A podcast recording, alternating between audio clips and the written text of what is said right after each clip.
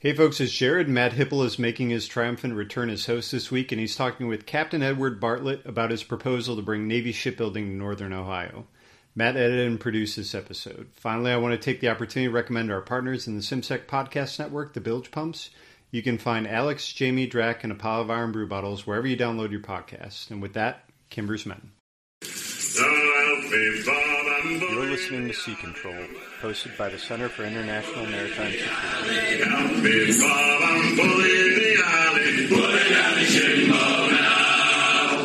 Welcome to a special Northern Ohio edition of Sea Control Podcast. I am your former host, long lost and returned, Matthew Hipple. Putting our interview in context today, our battle force numbers are in a state of crisis. However, those numbers hide a greater problem when it comes to the supporting shipbuilding and repair infrastructure, the trained manpower that supports and grows its sustainment. From San Francisco to Charleston, urban development has long displaced our abandoned shipyard and repair facilities. But Merchant Marine Captain Bartlett, Cold War submariner and entrepreneur at the head of Bartlett Maritime Corporation, has a solution rekindling a small piece of the Rust Belt's Great Lake shoreline to its maritime glory with the Lordstown Lorain project. Sir, thanks for joining us on the Sea Control podcast today. Thanks for having me. Great to be with you, Matt. So, for our listeners who may not be familiar with you or your project, if you would just introduce yourself and how that has informed you on this path to the Lordstown Lorain project, maybe a strategic vision of what that project is. Sure. As you mentioned, I'm a, an old Cold Warrior. During the Cold War, I served on three attack submarines the Bergall, the La Jolla, and the uh, Gato. La Jolla, I was a member of the pre commissioning unit. And uh, of course, you're in San Diego. You, are familiar with what the, the name means, a village in San Diego. So I was uh, pleased to take the ship around through the Panama Canal. And it was originally home ported in San Diego. Eventually, it moved out to Pearl, completed its service, and has now been converted. And it's part of the uh, nuclear power school in Charleston, South Carolina, as a training vessel. So three SSNs. I also served on a submarine tender, which was my quote shore duty tour. Of course, we deployed during my shore duty tour to uh, to the Med. 1985, I was gone the entire year. Two deployments, one on uh, Fulton and one on uh, one on Gato. Fulton, by the way, was a participant in the Battle of Midway. Uh, anybody associated with the Navy knows what that was. And it was a brand new ship back then, commissioned in 1939. And I was serving on it in the 1984 85 timeframe. The ship that had the most impact and why we're doing this was the Gato. The Gato was the last of the Thresher class ships. We lost Thresher during sea trials. It was the lead ship of class, 63. I served on it in 85, 86. When I served on it, it was the last one commissioned, the last one decommissioned. Had a great career, and in fact, on the deployment I went on with it, it had a uh, an outstanding deployment. We brought back a muck, but the ship was getting ready for its final shipyard period. Put a long story short, we had to fight the ship almost as much as we had to fight our adversary in terms of executing the mission. We almost sank a couple times. Uh, obviously, we did not. We, uh, you know, operated the ship safely. 594 tough is a thing among among submariners uh, for people that are veterans of that very difficult class. Uh, maintenance was burned in my soul as being so important with my service on Gato. Later on, after I left the Navy, worked at Electric Boat, and then uh, led the design of Virginia class submarine, the initial conceptual design. Then later on, went off and rescued a business that was failing, making equipment for uh, all Navy ships. We had equipment on every every ship you've sailed on. We had equipment on. The uh, Cutler Hammer motor controllers were uh, made in my factory in Milwaukee. I, you know, left all that and uh, went out as an entrepreneur. And in 2018, when GAO Report 19-229 was issued and published publicly let everyone know the sad state of the maintenance of our submarine force. I just decided, damn it, if no one else is going to fix the problem, I guess I'm going to have to. So that's what started me off on this project. I'll give the scene setter for everyone. For those of you not from Ohio, Lorain is a little bit west of Cleveland. It is the former home of Republic Steel, or sorry, U.S. Steel, though somebody got the Republic Steel brand name, and there is a roller plant out there. Cleveland was LTV. Most of that industry fell apart. So you've got some rail yards. You've got connection down to Lordstown, which is the uh, naval depot in your business plan.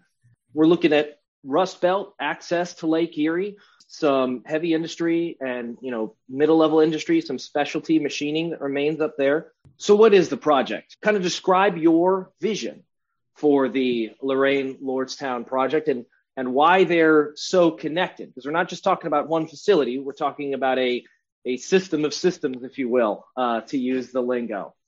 Right. The, the the the initial concept started out with the realization that we needed more dry docks for uh, nuclear powered ships, and we therefore needed another repair shipyard. Since we closed so many shipyards with the BRAC in the early uh, at the end of the Cold War in the 1990s. They attempted to actually close another one in 2005. Fortunately, was not closed. But we've only got four naval shipyards for, to repair these ships, and all the aircraft carriers and submarines are repaired all there. So not enough. We'll build another shipyard. And then through cons- consultation with the Navy, they talked to us about accelerate the time in the dry dock, reduce that time. They wanted to outsource the repair of the major components to a centralized location. And so we looked and did a lot of research and decided that Lordstown was about the best centralized location you're going to get. It's on the Ohio Turnpike, very easy access to all three of the naval shipyards stateside, plus also to Oakland to get you out to Pearl Harbor on the Matson uh, lines. Bottom line, Lordstown is a great location. Uh, Lordstown had just lost the GM factory, so it looked like a good place to us, and it was that area is very good with this kind of work became a second facility. Since we started, uh, we also have come to realize, in fact, in the last three or four months, that the Navy's construction program is also significantly behind. If you look at the authorization dates for the Virginia class submarines and their original build dates, we actually should have received out of new construction three more ships by now than we've received. We're behind on deliveries by three ships. We're supposed to be getting two a year. We've been buying two a year. And since 2011, when we started ordering two a year, we're behind three ships on deliveries. So the construction side has got challenges as well.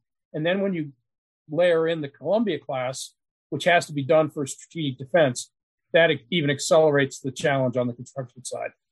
So we're actually going down to visit with the Navy uh, in a week or so, and we're going to be talking to them about initially starting with supporting the construction work in the Lorain site and supporting the component repairs to accelerate uh, overhauls with the Lordstown site, with the op- with the option at the Navy's desire to put the dry docks and the shipyard in at Lorain. Still going to employ same number of people, and in fact, if we eventually do put the dry docks in the Lorain, that'll be even more people employed.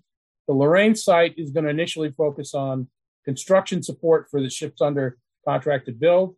And when we're talking about construction support, we're talking about building sub-assemblies of as much as 300 tons each that then get loaded into the hulls. And, and then on the component side, major components like pumps, valves, hyd- uh, hydraulic power plants, uh, propulsion shafts have to be inspected every time the ship goes in dry dock, requires specialized equipment. Plus, the Navy's interested in foundries and forges. One of our team members is an expert in that area. So if they want more foundries and forges, we'll build them more foundries and forges. It's what the Navy wants, what the Navy needs to accelerate the program. And fortunately, because of our location in Ohio, the two advantages we've got that aren't existing elsewhere is number one, we've got a re- ready, robust workforce up here, whereas on the coast, you don't have the people who work in the shipyards. They're desperate for shipyard workers on the coasts. Now we're going to have to train our people fine, but the blue collar um, skilled trades people are available in good numbers in Ohio. We think we're going to have an easy workforce to train up and, and work.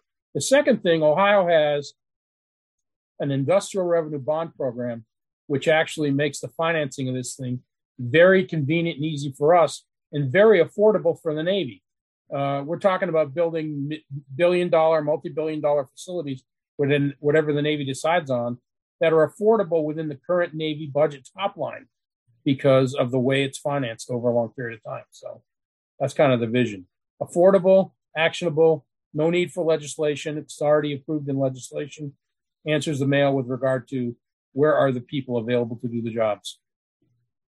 So it sounds like we're already on the path to success. So the Navy has committed to. Um, they haven't committed. We're still working with them, trying to get them to commit. Got it. So even even for the construction component, that right. is under development. Okay, understood. We could be if they decide to go, we can actually be in production both for new construction support and repair support as early as the first quarter of next calendar year in a limited way while we build the facilities using temporary facilities. So I think we I was about to ask why Northeast Ohio. Now I know why because I'm from Cleveland, but the listeners don't. I think you've answered that question, uh, talking about uh, a lot of the workforce that's available. Uh, some of the industrial facilities talk about rail lines, but for the workforce, some folks on Twitter, uh, when we were talking about this this project, noted, especially our our Yardbird, said, "Hey, listen, man, I'm a specialty. I'm a specialty. Now, great. I'm glad you guys have Swagelok and Materion and all these other cool guys, Republic Steel up there in Northern Ohio. But what I do is a specialty, and that's absolutely right. I noticed in your business plan that you've already got the AFL CIO on board, the Lorain Community College is on board. I assume these folks are going to take part in some of that specialty training. If Absolutely. you could speak to that training strategy, because shipyard work is very different than a lot of the plant work and manufacturing that we're used to up north. Even for somebody that's uh, an experienced tradesman, they're going to require training. And so we're, we're going to have an apprentice school. We're starting with like, we're also partnering with Lincoln Electric, which is a Cleveland company in welding and welding equipment and welding training. And so we're going to start with a 16 week apprentice schoolhouse program, basic skills, and then understanding about working on Navy ships, quality requirements, particular submarine requirements, whatever and then we'll have an, an apprentice program to work through, just like the shipyards have. Uh, we expect there'll be some churn. There always is, but the ship, the shipyards, Newport News EB and the four naval shipyards, have been having to hire three people to get one person in the program. You know, to be a productive worker at the end of the day. Uh, we think we'll have much less churn than that. You know, this is a much better environment. The cost of living is lower here, and uh, you know, we're going to pay competitively. So these will be tough jobs. They'll be hard jobs. With our partnership with the Union and the schools, and working with the Navy, working with the other shipyards, we think that we'll be able to uh, uh, train up our workforce and uh, and get going in a in a good fashion. Long range vision. We're talking about submarines now, but once you build this industrial base, both in material and skill sets and the institutions, local institutions being bought into this process. What do you see as the future? Is this a, a sub specialty, not a subspecialty, sorry.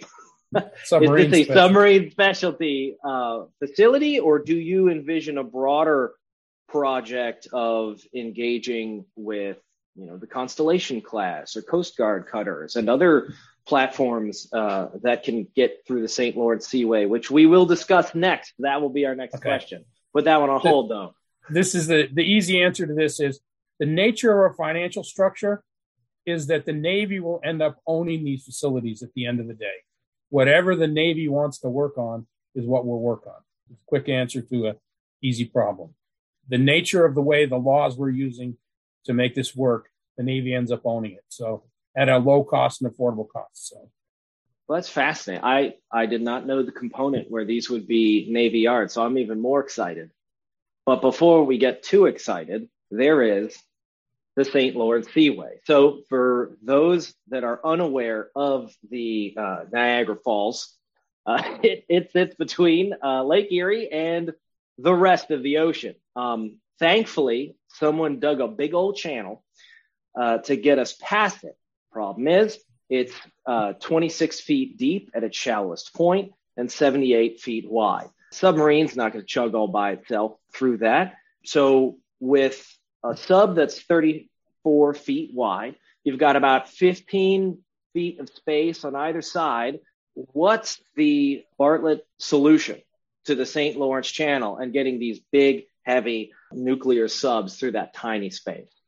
Well, this is part of the reason why we're actually deferring the dry docks part until we prove out this piece. But we've submitted a patent application for something called an ocean going transit carrier. It is a modification of an existing vessel design called an articulated tug barge. Our friends up at Sturgeon Bay, Wisconsin, Fincantieri, make these. They're the largest manufacturer of these in the United States. They're used to transport typically petroleum products along the ocean coasts, you know, up and down the East Coast, West Coast, the United States, Gulf Coast, United States. ATBs are everywhere. And these ATBs um, are very safe and very seaworthy, transport petroleum. We're just going to change the design of the barge a little bit to pull this up, if to use it with the submarine, to pull the submarine in, lift it up a little bit, and then just drive it up. But in the early days, assuming we proceed with the manufacturing support first, we'll build the same vessel and use that to transport the submodules. So we're talking about 300 ton module. Use that same system, drop it into a insert in the transit carrier, and just take it through the seaway. And you know we're like 550, 600 feet up from the ocean, so we've got to go down through this series of locks around Niagara Falls and then up around um, Montreal, which is at sea level. We don't think that's going to be a problem. We think the vessel is going to be uh, very robust. The Fincantieri is very satisfied with the idea. Uh, there are critics, you know, you can find critics of anything, uh, but we'll prove this thing out. We're comfortable that it's going to work. And by starting with construction support, we can prove this thing transporting 300 ton submodules before anybody wants to transport a ship, if in fact they do want to transport a ship up What's the cost? What's the timeline? Because, of course, if your dry dock requires these vessels, we talked about a, a testing period, but we got to build them first. Mm. And then, because you mentioned earlier that these yards would be Navy owned, does that yep. mean these OGTCs would also become yes Navy vessels? Interesting. They would be over at the end of the 30 years, they would be owned by the Navy. They would be paid for with the same funding approach that's be paid for the facilities because they're part of the equipment required to make the facilities work. The Ohio bond program allows us to use the, you know, secured bonds for any facilities and the equipment required to make it function.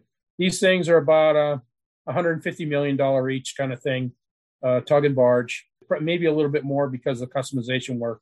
We haven't gone through the full rigorous uh, cost assessment, but it'll be paid for under the same thing so it doesn't have to come out of SCN, comes out of the uh, out of the facility cost, which once again it gets amortized over a long period of time.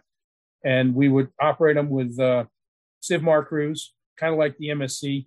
And at the end of the day, when the Navy finally takes ownership of it at the end of the program, they probably would give them to MSC or Charter Armada. I don't know what they want to do with them, but uh, you know, be very conventional and uh, operate as uh, Jones Act merchant marine vessels. Critical path what are the major tasks or barriers that you have remaining to at least start the module component of the work and proving out the OGTC?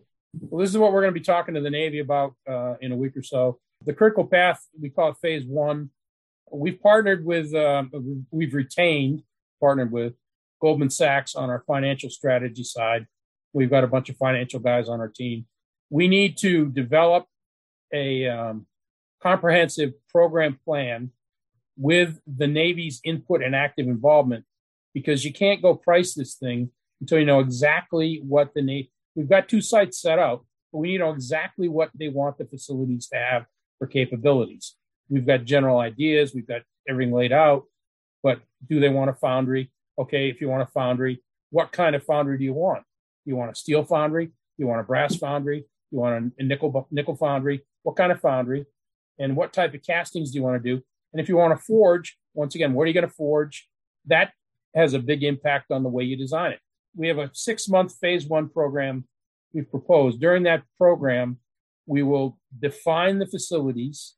We will develop the program plan from there based on the definition of the facilities. And we will also work with our friends at Goldman, with our friends at the state of Ohio, and our friends at the Navy to put together this three way public private partnership proposal, which has to be approved both by the state and by the uh, Navy. And then once phase one ends, we'll submit a formal proposal to the Navy to do the facilities, formal proposal to the state for the financing, which will be mirrors of each other, developed together. Everybody will be working on it together. And then once that's approved, we can go start sell the bonds and then start the start the project and uh, start acquiring facilities, start acquiring equipment, and uh, get going. And that's why we could get going. This is a six month program. So if they start now in early 2023, we'll have bond money available to buy equipment to use in temporary facilities to start doing production work early while we build the permanent facilities. So that's kind of the timing. Step one is this preliminary planning. Everything, as you know, in the Navy, you got to plan everything.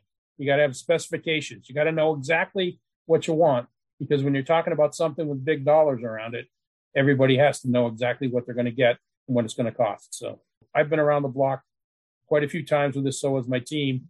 You know, I've got retired admirals on my team, a couple of retired captains, retired shipyard executives, uh, retired NR people. We know what we're doing here, but we need to work with the Navy to, to define exactly what they want. So if all goes well, it sounds like your timeline envisions roughly a 2024, 2025 execution on module work to prove the concept then, if the 2023 is when the mo- bond money becomes available. Would you say that's well, uh, go ahead? Yeah, it'll be it'll be about two years to get the facilities up to full speed. You know, we'll start building, for instance, a transit carrier right away because once we start building the, the modules, then we're transporting them by the seaway. So all of it falls in.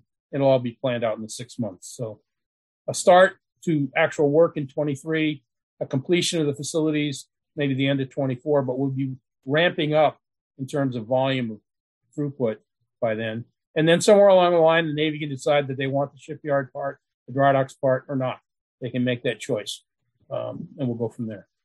But clearly, I mean, if you listen to the congressional hearings the last few weeks, the Navy admits that number one, submarines are their first priority. And number two, we need more industrial capacity and throughput. And the only way you're going to get that is you got to build out the infrastructure. For the listeners, I want to hone in on that that timeline. So even in this scenario where we have someone such as yourself uh, with a vested personal interest in sub repair in the general state of the Navy, we're looking at a timeline really where you're getting ramped up on a partial version of this vision only two to three years before that Davidson window in 2027. So when folks in Congress, when folks in industry, when folks in the Navy talk about solving this capacity issue, there's no more time to wait. There's no more divest to invest. It's, it's time to start investing to invest right now. The there's no more projects, time to fool around. Right. The the types of projects that we envision this the, your timeline is one in which a significant amount of the foundation has been laid and now it's on on everybody else to draft like they do in NASCAR right behind. Not only do we have to worry about the Davidson window, which you could also say is the Richard window, which uh, also you could say is Mary Kissel's window. She was Mary Kissel, former State Department leader. Uh, same sort of thing. We've got to worry about China, but the other problem we've got is the Columbia class. The Ohio's are going to time out. Now, Admiral Pappano the other day, uh, in a talk that came out, said he was thinking about extending five five of the Ohio's. That may be required just because it's going to take that long to get the Columbia built. But these are already at 42 years. That's a record time for a submarine. You're going to extend them another year or two. That's a really big deal. That's an engineering challenge. The bottom line is we're past the time of fooling around. You know, when I started this three years ago, is when we should have really gotten serious about it. Unfortunately, it's taken this long to get where we're at. We're talking a lot about the Navy, capital T, capital N. A lot of us deck plate guys, right? I just came out of my department head tour. Our encounters with the program officers are, are often minimal. So when you say the Navy, who is it that engages with you. I, I know it's going to be an eye chart if you describe the entire thing, but if you could give us a little insight into the kinds of organizations that you have to coordinate with to get this project up and running. The principal point of uh, interest is the program executive office for both attack submarines and for strategic submarines. PEO SSN, PEO SSBN. Admiral Goggins on the attack side, Admiral Pappano on the strategic side. And then because of nuclear power and because NR is NR, we have to deal with naval reactor. Uh, NR is NR is a very important organization within the Navy, and it's a source of great success for submarines and aircraft carriers. So, not a negative statement at all. I mean, I've been dealing with naval reactors since you know I taught at nuclear power school. I mean, my whole life, my whole career. I don't think you need so, a caveat. I think they know. I don't think they're coming to get you. No, they know. I've been around the block with them a few times. So as naval reactors, there's PEOs, but we've also been dealing with uh, the ASN level, and we've been dealing with the secretary's office as well. It's right up and down the chain.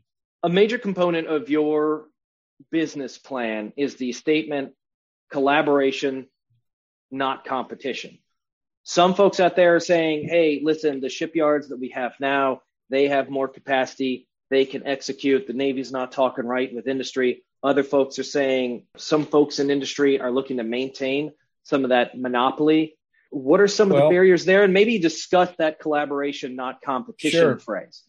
Well, we've been talking to, for instance, Portsmouth Naval Shipyard is the partner we want to have because they're going to be closest to us and that they folk they feature and work on primarily attack submarines. Uh, of the four naval shipyards, they're the closest to what we want to be, uh, and we te- we look to be smaller than they are. We've talked to both Electric Boat and Newport News, the two commercial shipyards, and they're both looking to outsource significant manufacturing support, and they're both interested in us working with them to help them build attack submarines, Columbia missile submarines. And Newport News guy even said, "Hey, could you build some carrier stuff?"